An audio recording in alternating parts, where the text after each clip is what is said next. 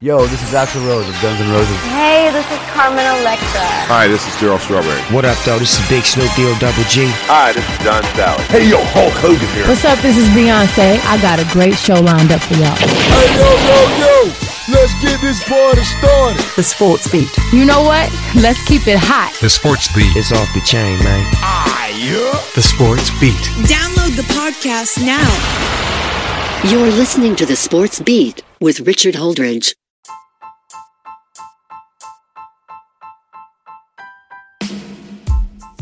And a good morning out there in West Georgia. And welcome to a special Labor Day edition of the Sports Beat with Richard Holdridge. I hope that everybody had a great weekend. I know I did. It was fun.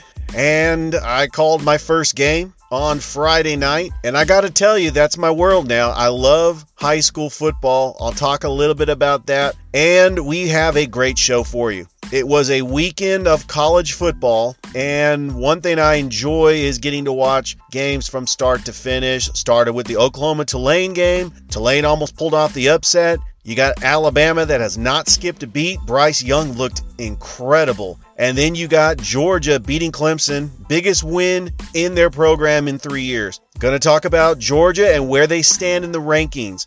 And I'm also going to talk about the Braves, the pennant race. We've got 25 games to go. The Giants and Dodgers, they were on Sunday night. I'm going to talk about the United States national team with a disappointing 1 1 draw to Canada. This is not helping their World Cup case. If they want to make the World Cup, they need to start winning some games. But let's get right into Georgia. You don't want to miss this because the I had the local teams on here. Georgia Tech really stunk it up. Really, I, I actually think they're in danger of losing to Kennesaw State next week. But congratulations to the Georgia Bulldogs. They beat the number five ranked Georgia Bulldogs, beat the number three ranked Clemson Tigers. It was power on power, strength on strength. Both defenses are great. I didn't know what to think. Is Clemson really this bad or is Georgia's defense just historic? Clemson could not get anything going on offense. DJ Uiagalelei was sacked seven times. Georgia had a pick six. Georgia did not score an offensive touchdown. JT Daniels looked average at best.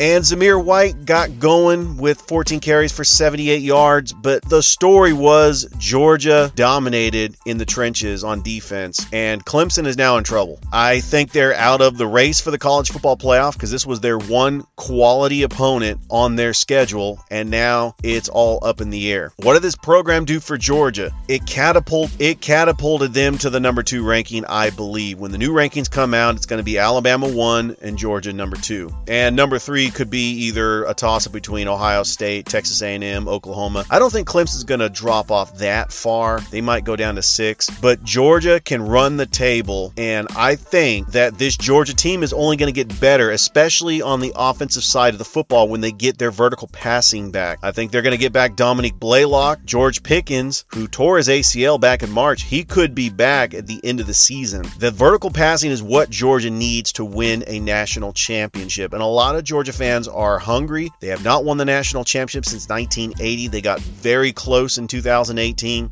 with that 26 to 23 overtime loss to the University of Alabama. It seems like Alabama has had their number. Nick Saban has dominated his assistants, but Kirby Smart has gotten the closest. I really think this is Georgia's year. But if they play Alabama either in the SEC championship or in the college football playoff, there will be demons that will be exercised and it might get in Georgia's head. I'm not saying Georgia's better than Alabama. I'm saying their path to the national championship is a lot easier, especially with Alabama having to go at Texas A&M. Texas A&M is a top 5 team. On the road, a top 5 team, that is a very tall task. I still think Bama can do it. They got to play Florida in the swamp and they got to play Auburn in Auburn. The one thing that impressed me the most about Alabama is they did not skip a beat with Bryce Young. He came out and Alabama showed like you look at Alabama, they lost their offensive coordinator, they lost Mac Jones, they lost Devonta Smith, they lost Jaylen Waddle,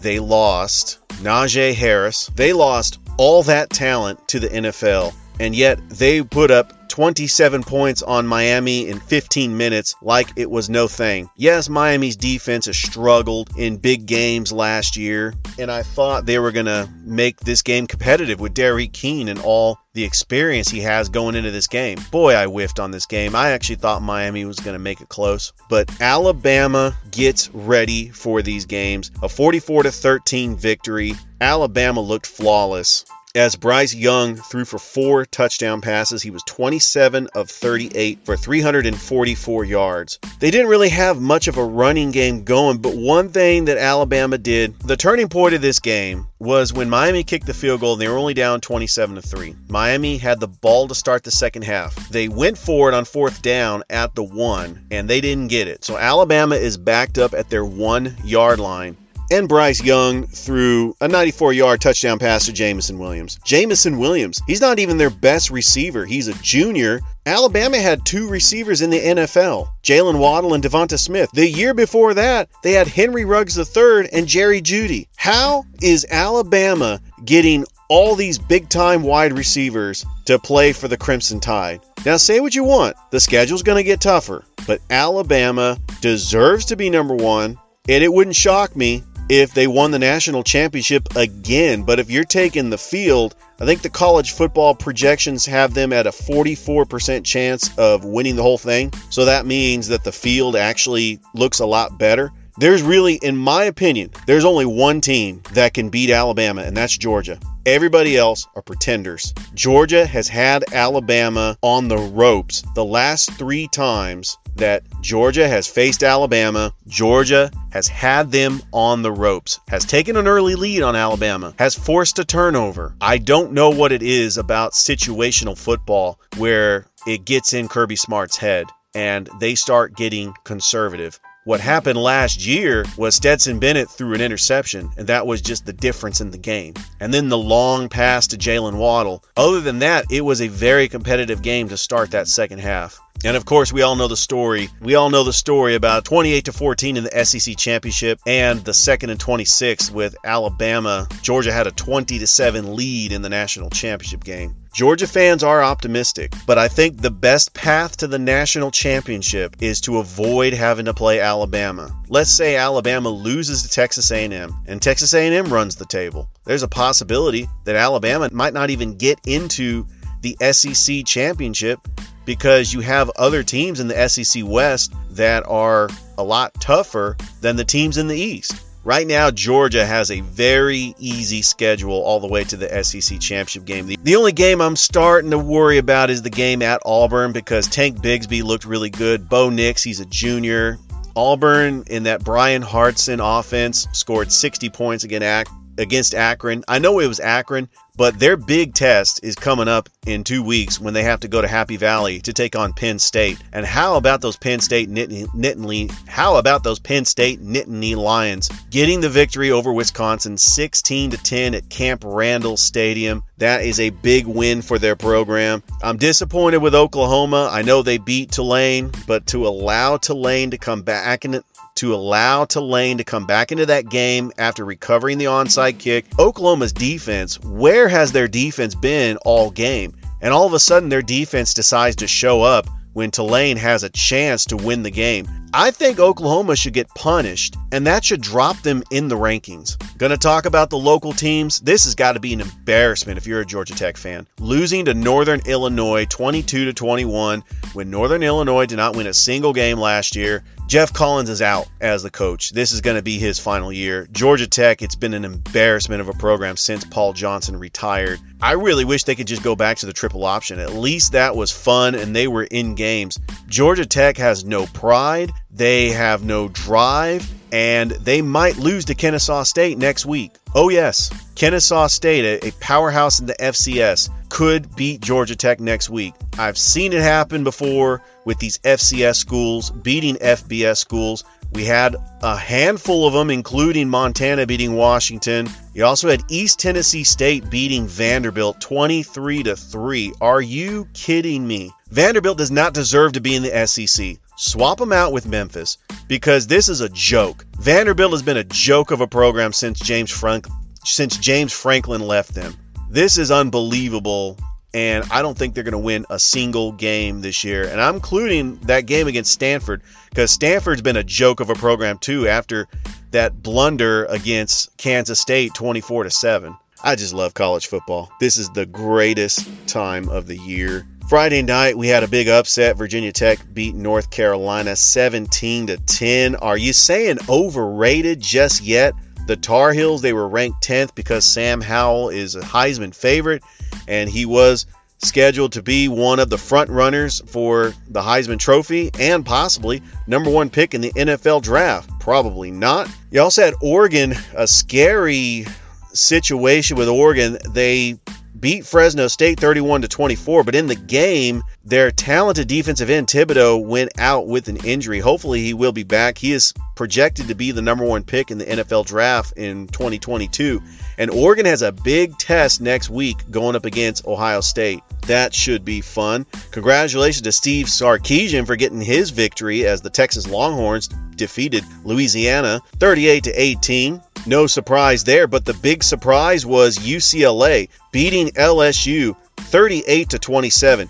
I watched this game. This was the nightcap. It was on Fox. Ed Orgeron's in trouble. LSU, I know they get a pass because they won the national championship two years ago, but LSU looks really bad, and LSU and UCLA controlled the line of scrimmage from start to finish 38 to 27 and Chip Kelly has got UCLA at 2 and 0 and maybe just maybe UCLA is a lot better than people think. Yesterday, Notre Dame got a win over Florida State 41 to 38 in overtime, but the story in this game was McKenzie Milton. This is a really feel good story. If you ever remember McKenzie Milton, he was the quarterback at UCF. He got just a horrendous injury back in 2018. Doctor said he would never walk again. And he comes in and registers two touchdown drives to get Florida State back in this game. And what can I say about this story? I think that he should be the starter going forward. He looked really good, he looked poised, and I'm rooting for him. I don't necessarily like Florida State, but I'm rooting for McKenzie Milton. All right, we do have one final game tonight and the Chick fil A kickoff. You got Ole Miss taking on Louisville. Of course, Lane Kiffin's not going to be in this game because he's out with COVID. Ole Miss, they got Corral back as their quarterback. Ole Miss, Ole Miss should be able to win this game.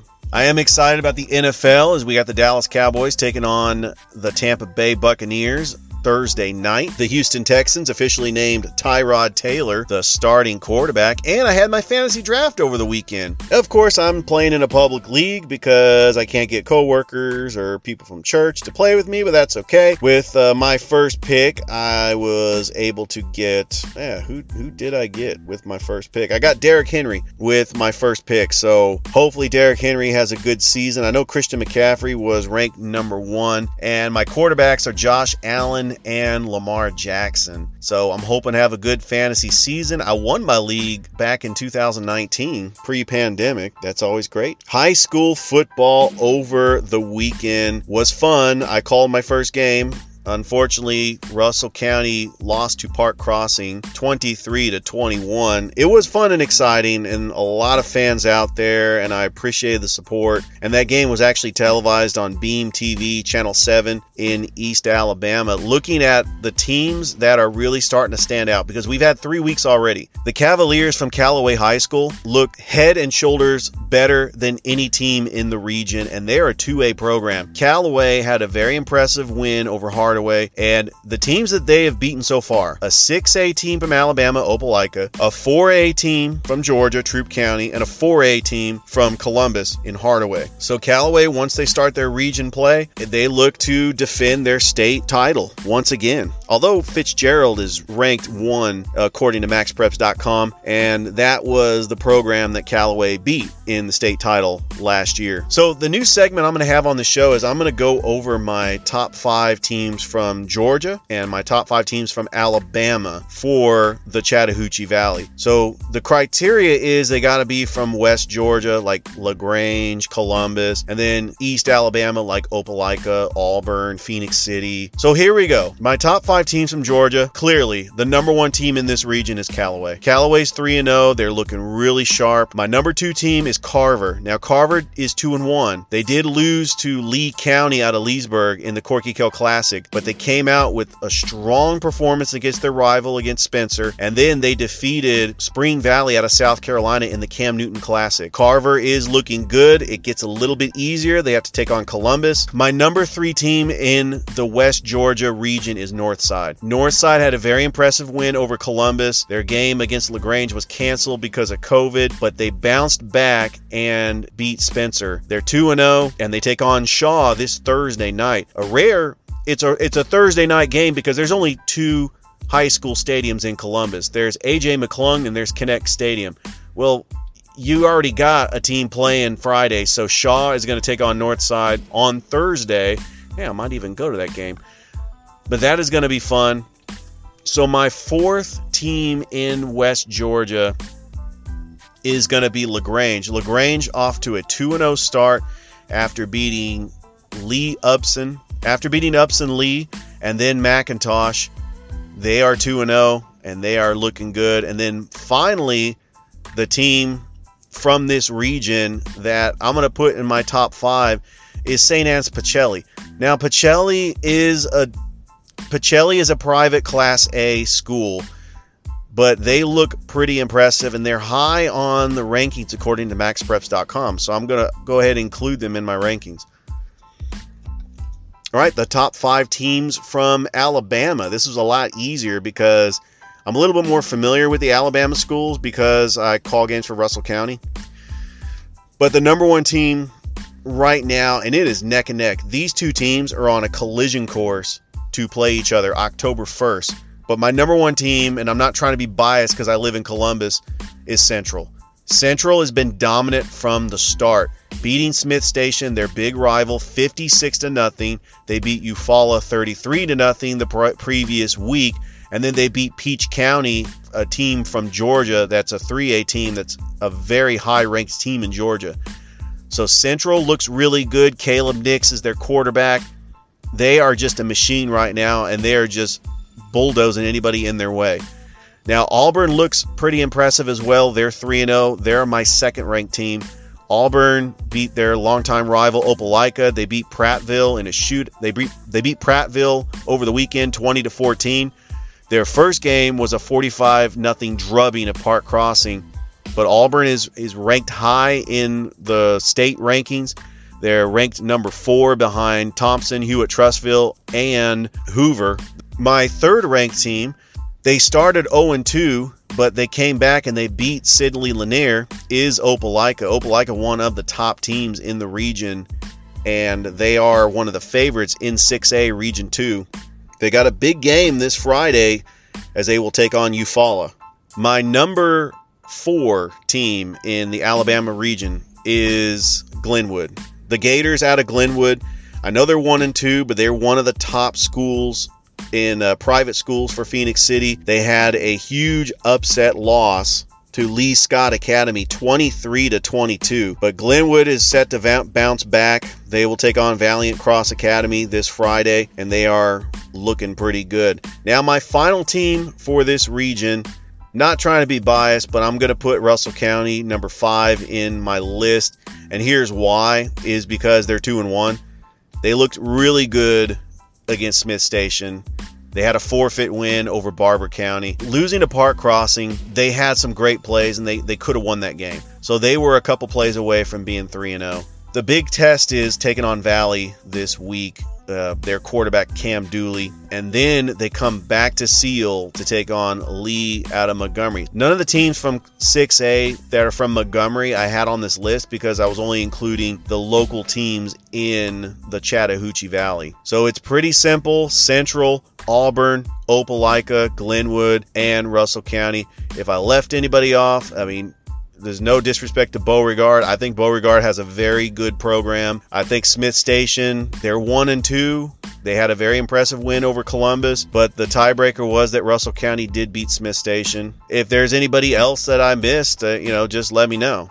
But really, that's uh, that's my list for the the teams in Alabama. Lanett, Lanett's a pretty good program. That's another team that I could have put on there. I just love high school football, and it is going to be fun as we get into week four. This is the time of the year where we just got football everywhere including locally here. Of course, Georgia State lost Army. You had Georgia Southern beating Gardner Webb. You had LaGrange College losing to Birmingham Southern, and they have a big game this uh, Saturday, their home opener against Berry College.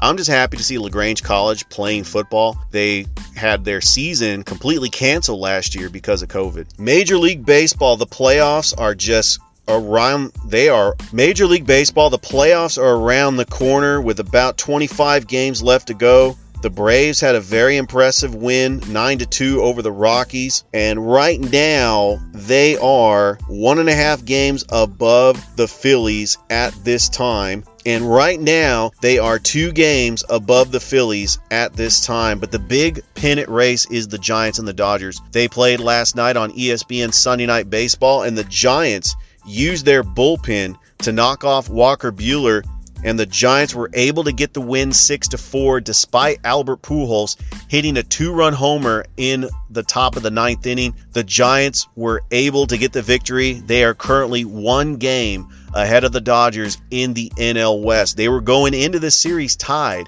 and they had a three-game series, and the Giants took two of three. The Giants have owned the Dodgers this regular season, but it's not about the regular season. They they will face each other in the postseason, and home field advantage could be critical, especially when the Giants would like to get an extra game in their home park going up against that elite pitching. I feel the Giants have elite pitching themselves, so it should be a fun series. All right, before I close the show, I just want to say I'm very disappointed in the United States men's national team that suffered a one to one draw against Canada. When I mean suffered, this is a team they should have beat. So now they have two draws going into World Cup qualifying. When you have Mexico beating Costa Rica, that's not getting it done. The United States is in danger of missing out on another World Cup because the teams that are going to qualify are Mexico, Costa Rica, and Honduras. That leaves the door open for somebody else, like Canada if Canada starts getting wins, that's it. The United States is going to be out of the World Cup. And I know goalie Zach Steffen was out because of COVID, Christian Pulisic out because of COVID. It's been a really weird season. But the United States men's national team, they have got to step it up and win these games. I am seriously disappointed in them. Well, that's it. That's all the time I have on the show. Thank you so much for listening to this podcast. We are just growing the audience, and that is what it is all about. Thank you for listening, liking, and subscribing to my podcast and my Facebook channel. I will be back tomorrow, so stay tuned for tomorrow's show, and I hope that everybody has a great day. Bye, everybody.